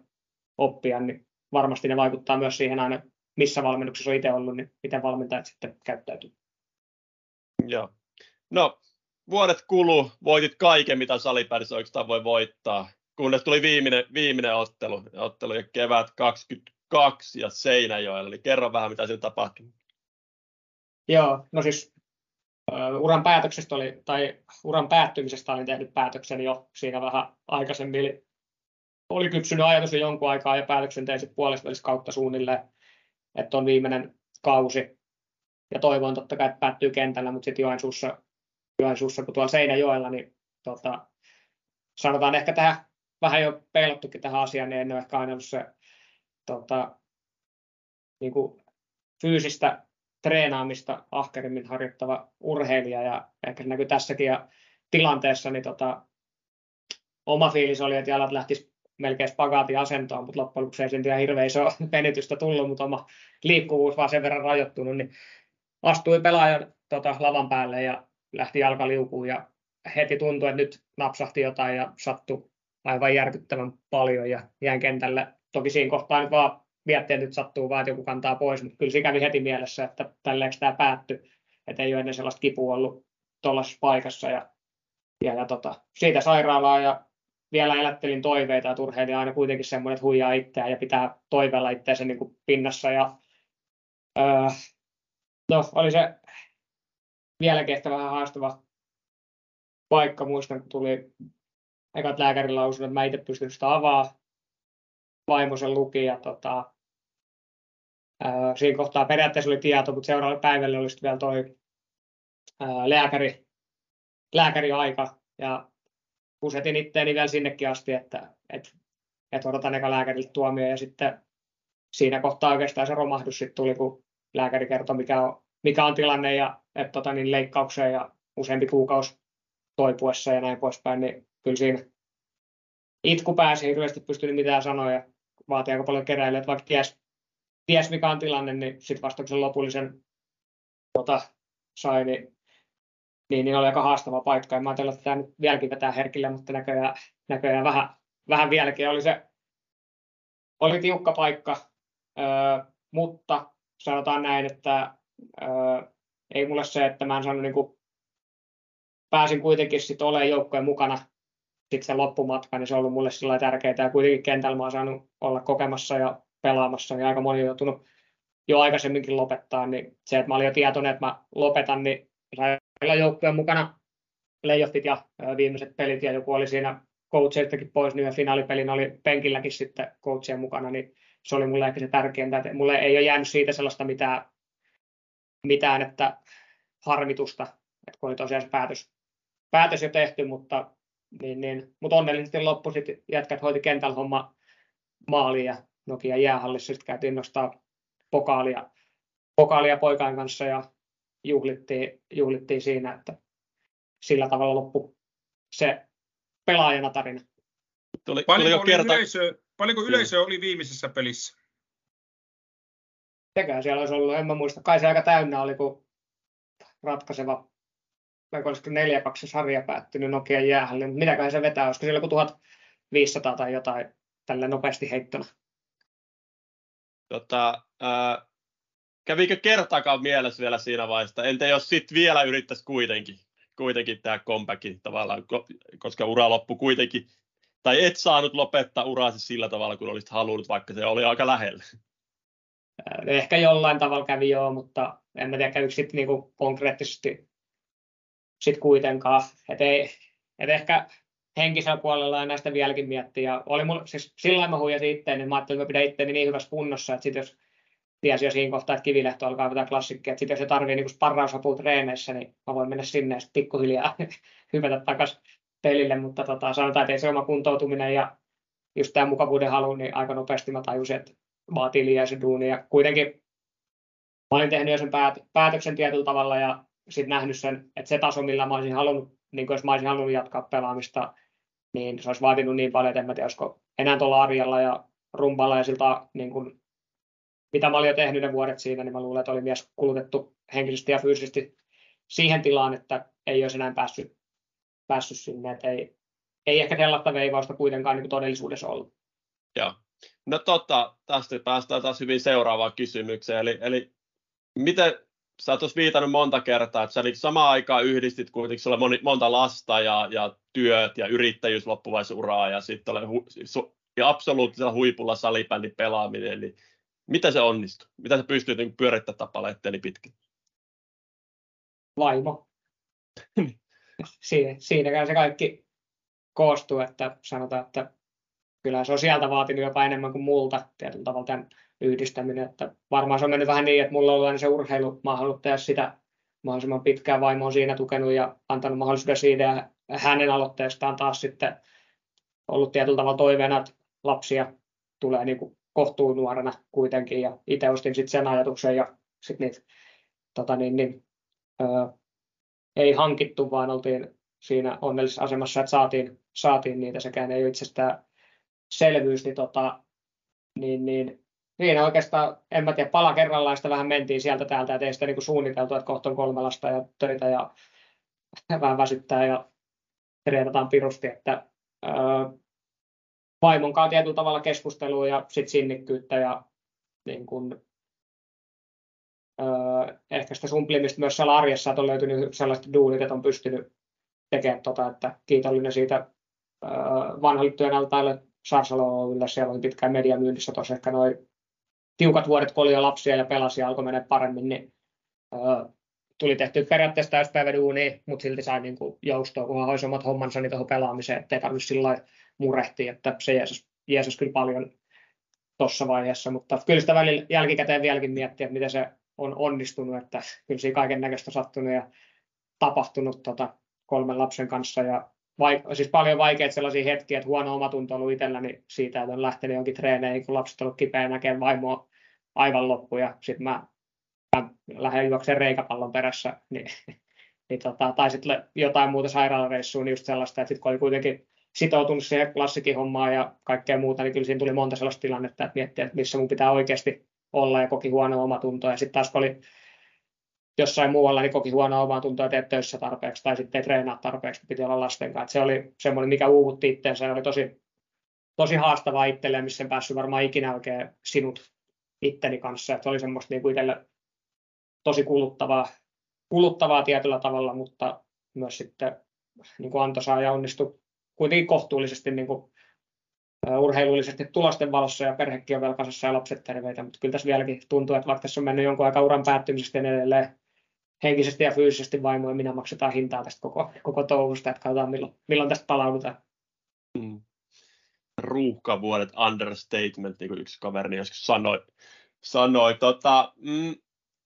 ja otetaan tuo yksi teema, mikä on mielenkiintoinen, mistä olet puhunut aika avoimesti, on tällainen niin urheiluhenkisen sodankäynnin puoli. Ja tavallaan sanoit ilta joku vuosi sitten ihan hyvä haastattelu siitä, mistä, mistä käytiin vähän sellaista keskustelua, että milloin tuollainen huutelu kentällä ja kentän laidallakin menee liian pitkälle, ja sä kerroit siinä tavallaan sun nimenomaan painoon liittyvästä huutelusta, mitä sä oot kohdannut, ja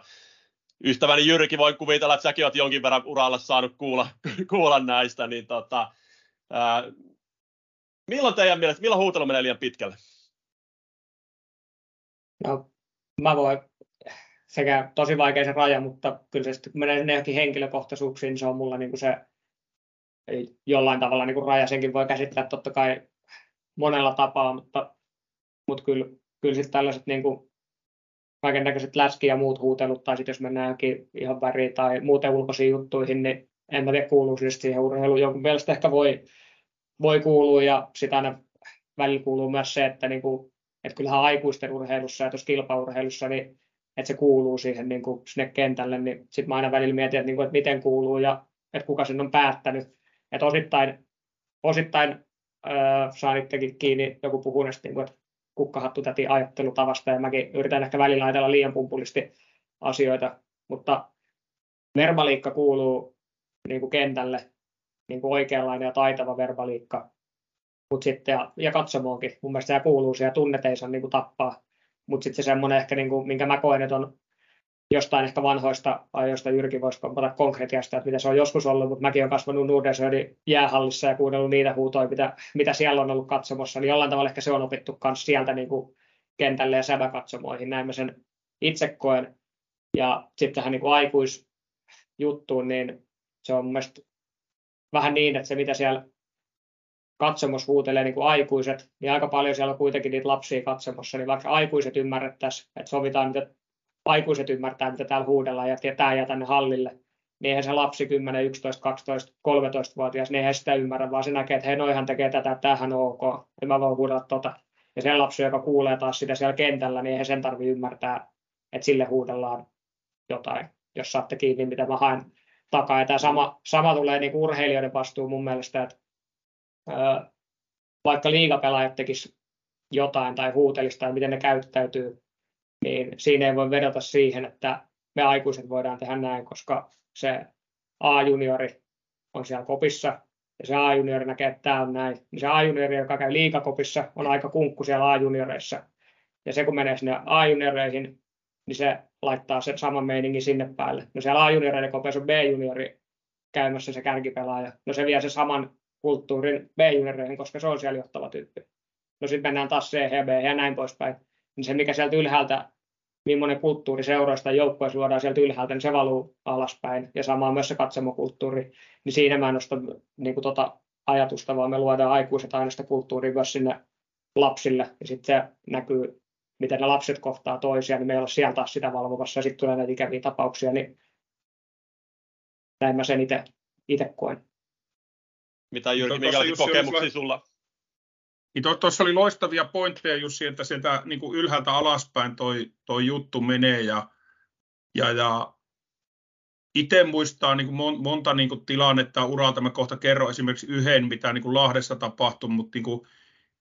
enhän, enhän mäkään koskaan ollut, tai niin kuin siis ole niin kuin hoikkapoika, aina ollut vähän pyöreä, kun pelasin. Viimeisenä vuotena mä tiputin 10 kiloa painoa sitä 100 kilosta 90 veri itteli tiukkaan timmiin kuntoon, niin silloin lehdet kirjoitti, että Rovi on laihtunut, mutta kun lehdistökin kirjoitti, että se on ylipainoinen lihava maalivahti, mutta kun ne pallot sattui jäämään vaan kiinni. Mm. Sitten jälkikäteen on ajatellut, että mitäs jos olisi ollut urheilija koko uran ajan,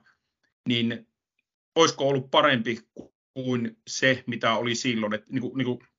sä oot Jussi kehunut vaimoa, mä kehu, niin kuin, Mä löysin vaimon Porista, kun mä tein comebackin 98, niin sen jälkeen mä pelasin ehkä urani parasta jalkapalloa. Vaimo rauhoitti mua. Niin kuin, vaimo teki niin kuin urheilu. Eihän mä tiennyt, mä muistan joskus Interi-aikoina, niin joku yhteistyökumppani, me lähdettiin jollekin reissulta, paljonko kaloreita menee päivässä, niin mä kysyin, että mitä ne on. Mm. Et, et, eihän, mä, mähän söin kaikkea, mitä eteen tuli ja join vielä siihen päälle. Et se maailmahan on muuttunut siitä, jossain jaksossa, mä en muista kenen kanssa, oliko Kottilan Mika, niin puhuttiin Syrjävaara Simo, tämmöinen nuorten maajoukko, se oli meidän valmentajana, niin mä käytän edelleen, ja kun itse on lastenlajeissa mukana, niin sitä, että on jätkä kentällä ja herrasmies kentän laidalla. Että et siellä niin kuin, peleissä sattuu, vedetään, tai reenessä vedetään sukille tai saattaa sanoa jotain, se on siellä, mutta sitten lyödään pelin jälkeen niin kuin kättä päälle. Mut Joo, niin jossakin, niin, Joo, oli, niin oli sanomassa vain just tuota arvostelua tietyllä tavalla, että kun fyysinen puolikin kuuluu urheilu tietyllä tavalla, että kyllähän pelitaitoikin saa ja kuuluu arvostella silloin, kun pelataan niin kuin huipputasolla, ja jos se tehdään oikein, niin se, että tarviiko niihin fyysisiin olemuksiin niin kuin millä, millä tavalla ja millä verbaliikalla, niin senkin voi tehdä niin mun mielestä monella tapaa. Eihän niitä voi tietyllä tavalla sivuuttaa suoranaisesti, jos puhutaan vaikka niin journalismista, mutta sitten ehkä niin kuin eri asiat, sit kun puhutaan siitä, että joku suoraan niin kuin haukkuu ilman, että se on niin kuin millään tavalla kriittistä tai jotain muuta, että se on vaan tällaista tietyllä tavalla sättivistä tai haukkumista tai oman pahanolon purkamista. Ja sitten tullaan ehkä vielä kentällä mun mielestä siihen, että onhan itselläkin tuolla ollut kaiken näköisiä pelureita omaskopissa ja vastustajissa, niin siinäkin on ehkä se tietty raja, että se keskenäinen, jos ei se kuulu tietyllä tavalla mihin, tai, ja te vedätte sitä keskenään ne tietyt taisteluparit, niin siinäkin mun mielestä semmoinen tietty kunnioitus, että jotkut pystyy toistensa kanssa menee vähän sen rajan yli, kun ne tietää sen toisen, ja ne pystyy paiskaa pelin jälkeen vielä niin kuin kättä, niin ne voi keskenään tietyllä tavalla mm. luoda vähän niin kuin omat rajansa, kunhan se pysyy niin kuin siinä. Mutta se, mitä se tekee tämä herrat A ja B, tai rouvat A ja B, niin se ei välttämättä toimikaan, että se A menee sen saman tekee sille Clle. Et siinäkin pitää, niin kuin, että siellä on monta monessa ja pitää vähän tunnistaa myös pelikenttää sitten niiden, ketkä, ketkä tuohon leikkiin ryhtyy.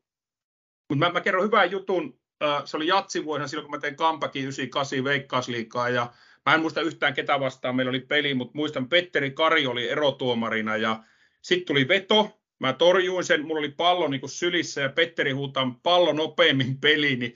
mä rupesin, niin mä panin pallon kainaloon ja vasemmalla kädellä kaivoa omaa mahaa, että ota kun Petteri, mä löydän sen täältä. Niin Petteri repesi ihan täysin. Että mäkin heitin niin kuin sitä ylipainoisuutta niin kuin, niin kuin huumorilla lekkeriksi.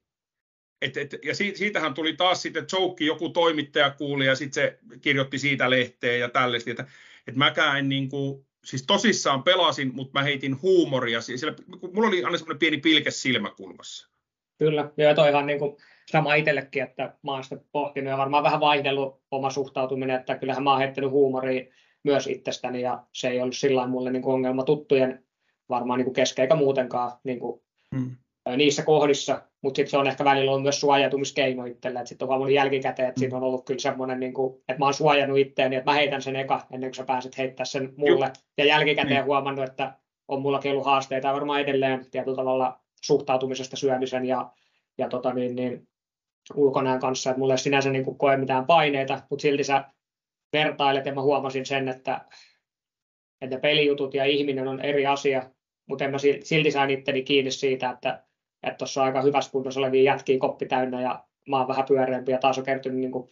ö, kiloa ja muuta. Ja mä ajattelin sen aina välillä niin, että nyt kun mä otan kaksi tai kolme kiloa pois ja välillä pitää ottaa niin kuin enemmänkin periaatteessa osuus siinä NS-muotissa tai ehkä niin oikeassa hyvä urheilija tiimissä, niin mä ajattelin, että se on suoraan, niin kuin, että sitten musta tulee parempi pelaaja ihminen. Se oli sillä mustavalkoista ja sittenkin niin väärin ratkaisuja ja sellaisia ihan killeri-diettejä, mistä ei sitten ollut muuta hyötyä kuin hetkellisesti sai painoa pois ja välillä sitten onnistui siihen niin kuin pitkässä juoksussa tekeekin muutoksia ja mm. menee eteenpäin. Mutta monisyisiä juttuja ja sellaisia ö, kaikilla omanlaisensa suhtautuminen. Hyvä, näistä asioista puhutaan enemmän ja mm ihmisillä voi olla niistä niin haasteita ja oppisi oppis pyytää sitten jeesiin, jos jollain mm. on noihin aiheisiin liittyen. Mutta näissä monta kertaa saattaa olla niin ruumiin rakenne, että mäkin on niin kuin iso kokone ollut aina. Ja mä löysin jostain mun vanhoja testituloksia, niin mulla on ollut rasvaprosentti 7,2 kuusisi aikoina. Niin en mä hirveän lihavaa ollut, mutta silti mua on sanottu lihavaksi. Et se, mm. Sekin, että et, et, et, mitä sieltä sitten sen paidan alta niin kuin löytyy, mutta se on vaan tietty kuva niin kuin tulee, tulee asioista. Kyllä. Näin se on. Ja sitten toisaalta yhteiskunta muuttuu, muuttuu ja miettii itsekin, mitä sitten vaikka nyt tiedän, että on lätkäpiirit aika hyvin 2000-luvun alusta, niin mitä, mitä sekin verbaliikka, niin eihän tänään näe kukaan voi sitä käyttää. Tai, to, tai esimerkiksi nämä rasismikohut, mitä lätkässä on ollut, niin kyllä mä nyt tiedän aika hyvin nyt junnupuolelta, että niitä on koko ajan, niitä oikeasti on, niitä vaan jäävuoren huippua vaan tuli julkisuuteen. Mutta nyt niihin aletaan pikkuhiljaa puuttua, koska se yhteiskunnallinen paine alkaa olla jääkiekkoliittokin kohtaan niin raju. Että kyllä tässä niinku muutosta tapahtuu ja se siitä näkyy. Ja se, niin kuin sanoitte, se pitää johtaa ylhäältä, mutta se siitä heijastelee niinku tavallaan alemmille tasoille. Kyllä. Ja, ja maailma on muuttunut niin kuin just niin kuin tuolta, että jos mä oon 80-luvulla noussut miesten edustusjoukkojen mukaan, niin se oli ihan erilainen maailma silloin kuin nytte. Et mä otan yhden mm. esimerkin meidän piirisarjan finaali Hatsalan kentältä. Arto tietää, missä Hatsalan kenttä on C-junioreista. Niin meidän pakki mokas ekapuolella maalin. Niin miettikää, mä oon ollut, onko mä ollut 15-vuotias silloin, mä olin nuorempaa c niin mä muistan vielä elävästi, kun meidän valmentaja menee sen pelaajan luokse ja laittaa sormen sen pään kohdalle ja sanoo, että tiedätkö, missä on maailman pienin pururata? Mitä poika kysyi, en. Se on, se on täällä sun pään sisällä. Et miettikää, jos tänä päivänä menisi tuommoisen tekemään pukukopissa, niin mikä meteli tulisi. Joo, joo. Kyllä. Mutta tota, kello käy, niin mennään eteenpäin. Ää, no mitä Jussi, sitten, sitten oli tota, leikkaus ja uraloppu kaukaloissa, mutta mitä sitten tapahtui? No joo, siinä oli pari vuotta oli vetänyt omaa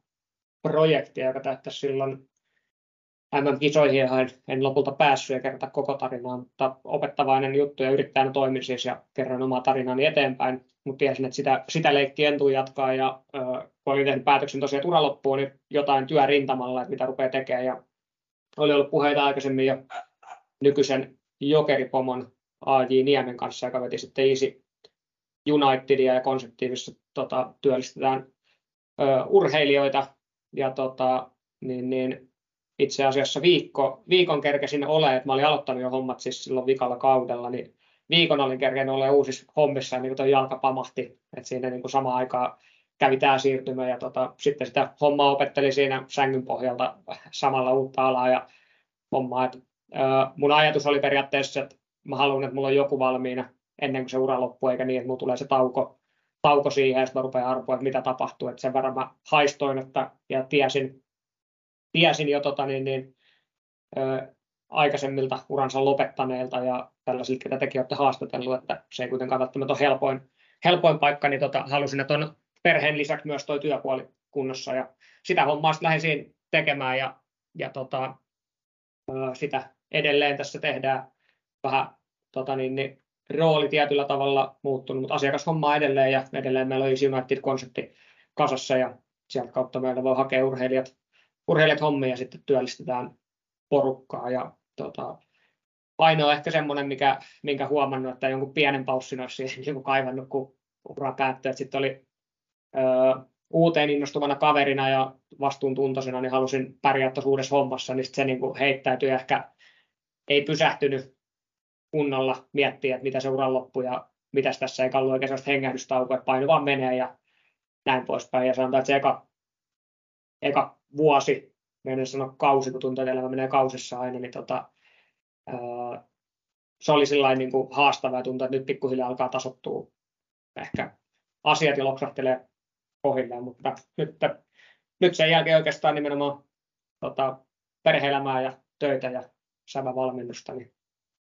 siinäpä, siinäpä tämä viimeiset ajat on mennyt ja tulee todennäköisesti menemään. Kerro vähän Iisistä. Teillä on, tota, niin kuin sanoit, teillä on paljon muitakin entisiä urheilijoita nyt siinä, siinä ja tota, AJ nyt ei enää mukana, mutta mut muita, niin kerro vähän, vähän minkälainen vähän sitä teet tiimistä ja minkälainen sun niin kuin arkipäivä on. Joo, meillä tosiaan niin kuin, tota, AJ Niemi nyt jokereille hyppäsi tuossa ja samalla fuusioitui tämä Easy United, mitä tuohon Emo Easy pörssiyhtiö, mutta konsepti edelleen olemassa ja voimissaan. Ja tota, meillä on jääkiekko puolelta Dalmanin Toni, ex-peluri, joka on alusta asti ollut messissä, ja Mikaela Ingberg, varmaan vähän ikänsä puolesta kokeneemmille kuulijoille ainakin tuttu, ja jotka urheilusta jotain tietää, niin keihääheittäjä, ja sitten on jääkiekon puolelta pitkään tehnyt Karhusen Laurista taas seuratyötä ja mukana Olma Rasmus Turussa, putari, uransa just kans lopettanut, niin huipputyyppi kans tekemässä hommia. Sitten meillä on yksi aktiivi urheilija myös tekee HR-hommaa, eli Nurmen Anna, joka pelaa sitten naisten Fudis liigaa. ja tota, hiljattain just mitallin siellä puolella. Niin tota, siinä oikeastaan tuohon Easy United liittyvät tyypit ja tosiaan niin meille voi hakea erilaisissa tota, tarpeissa urheilijat hommia ja yritetään löytää mahdollisimman hyvin. Ja nyt on tietyllä tavalla fuusioisumme myötä myös kaikki nuo Iisin paikat ja resurssit sit käytössä siihen, että saadaan urheilijoilla mahdollisimman paljon hommia. Niin siinä tietyllä tavalla, mutta oma, oma työ tällä hetkellä tosi paljon asiakasrajapiirissä että yritetään mahdollistaa nimenomaan urheilijoille taas niitä työpaikkoja, että niitä olisi mahdollisimman monipuolisesti tarjolla, sit kun meille, meille niitä haetaan. Niin aktiivista työtä pääsee höpöttelemään ihmisille niin puhelimessa kuin ö, livenä ja tota, mukavaa, monipuolista, vaihtelevaa ja myöskin haastavaa tietyllä tavalla hommaa ammatillisesti, niin olen kyllä tykännyt. Ja sitten varsinkin, kun saa pitää tuon urheilukulman tuossa mukana ja höpöttää sitä ilosanomaa ihmisille ja kertoa, miksi urheilijat on huipputyöntekijöitä, niin se on mahtavaa. Ja se on ollut kiva huomata myös, että kun on kysellyt kokemuksia urheilijoista, niin kyllä pääasiallisesti sieltä nousee monta asiaa esille ja on, on hyviä kokemuksia urheilijoista, niin se on ollut kiva huomata. Joo, no tähän luontevaa kysyä sitten, että mitä taitoja sä oot pystynyt siirtämään urheiluuralta sitten nykyisiin työhommiin? No paljon, kyllä mä koen, että vaikka ei älyttömästi suoraan mitään niin kuin kouluja käyty tai jotain muuta, ja totta kai tehnyt työelämän kautta, niin kyllä mä sanon, että urheilu ja pukukoppi on itsellä niin kuin oppia semmoinen korkeakoulu elämää ja työelämää, ja niin, niin. Koen tietyllä tavalla, että jos ihminen pärjää pukukopissa, niin pärjää kyllä varmasti työelämässäkin, niin, niin, niin harvoin, harvoin sellaista painetta ja tota, niin, niin meininkiä, mitä urheilussa on sit huipputasolla tai edes kilpatasolla ja mitä joutuu painetilanteessa kuuntelevat valmentajalta ja pelikavereilta tai muilta, niin ei, ei sellaisia, mä en ainakaan kokenut työelämässä ja välttämättä, että aika paljon rauhallisemmin saa pääosin työelämästä olla, että ehkä nyt voidaan ottaa sitten tällaiset lääkärit ja muut pois tästä keskustelusta, että niillä on vähän eri asia ja vähän eri vastuut sitten kuin tuolla, mutta tällaisessa meikäläisen tyyppisissä hommissa, mutta siis sosiaaliset taidot joudut olla erilaisten ja saat olla erilaisten ihmisten kanssa ja vaikka et sä tulisi kaikkien kanssa toimeen, niin teillä on yhteinen päämäärä siellä joukkuessa, niin työelämässä on ihan sama homma, että sä kaikkien kanssa frendi välttämättä tai muuta ja silti sä tulee toimeen niiden kanssa. Sama asia, asiakkaiden kanssa, että sä pelissä olla sen vastustajan kanssa kuitenkin siinä samalla kilpahippasilla ja yrittää voittaa se ja asiakkaiden kanssa joutuu välillä tulee vääntöä tai kaikkeen mäännä nappiin, niin joudut niistä asioista keskustelemaan. Ja ihan tällaisia, yksi semmoinen aika selkeä, minkä olen huomannut vielä voimakkaammin, niin palautteen vastaanotto ja sen käsittely ja sen eteenpäin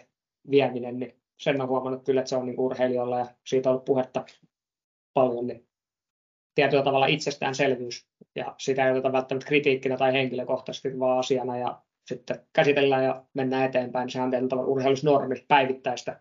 treeneissä ja peleissä. Ja saat koko ajan palautetta, kehuja tai jotain, mitä voi uutta oppia, niin ton tyyppisiä asioita. Ja sitten ehkä myös ton, ton tyyppisen valmennuksen, mikä meillä oli, mitä aikaisemmin käytiin läpi tuossa, niin kuin, pelaajat vie sitä hommaa, niin totta kai myös johtajuus, johtajuustyyppiset asiat, niin pystyt johtamaan ensinnäkin itseäsi ja sitten ehkä joskus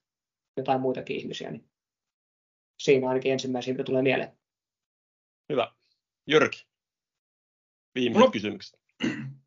meille tulee uusi kysymys tähän tiettyjen syiden takia, ja tämä on ihan uusi semmoinen kysymys, mitä me ei ole vielä kertaakaan tehty, mutta tämä tulee jatkuu, niin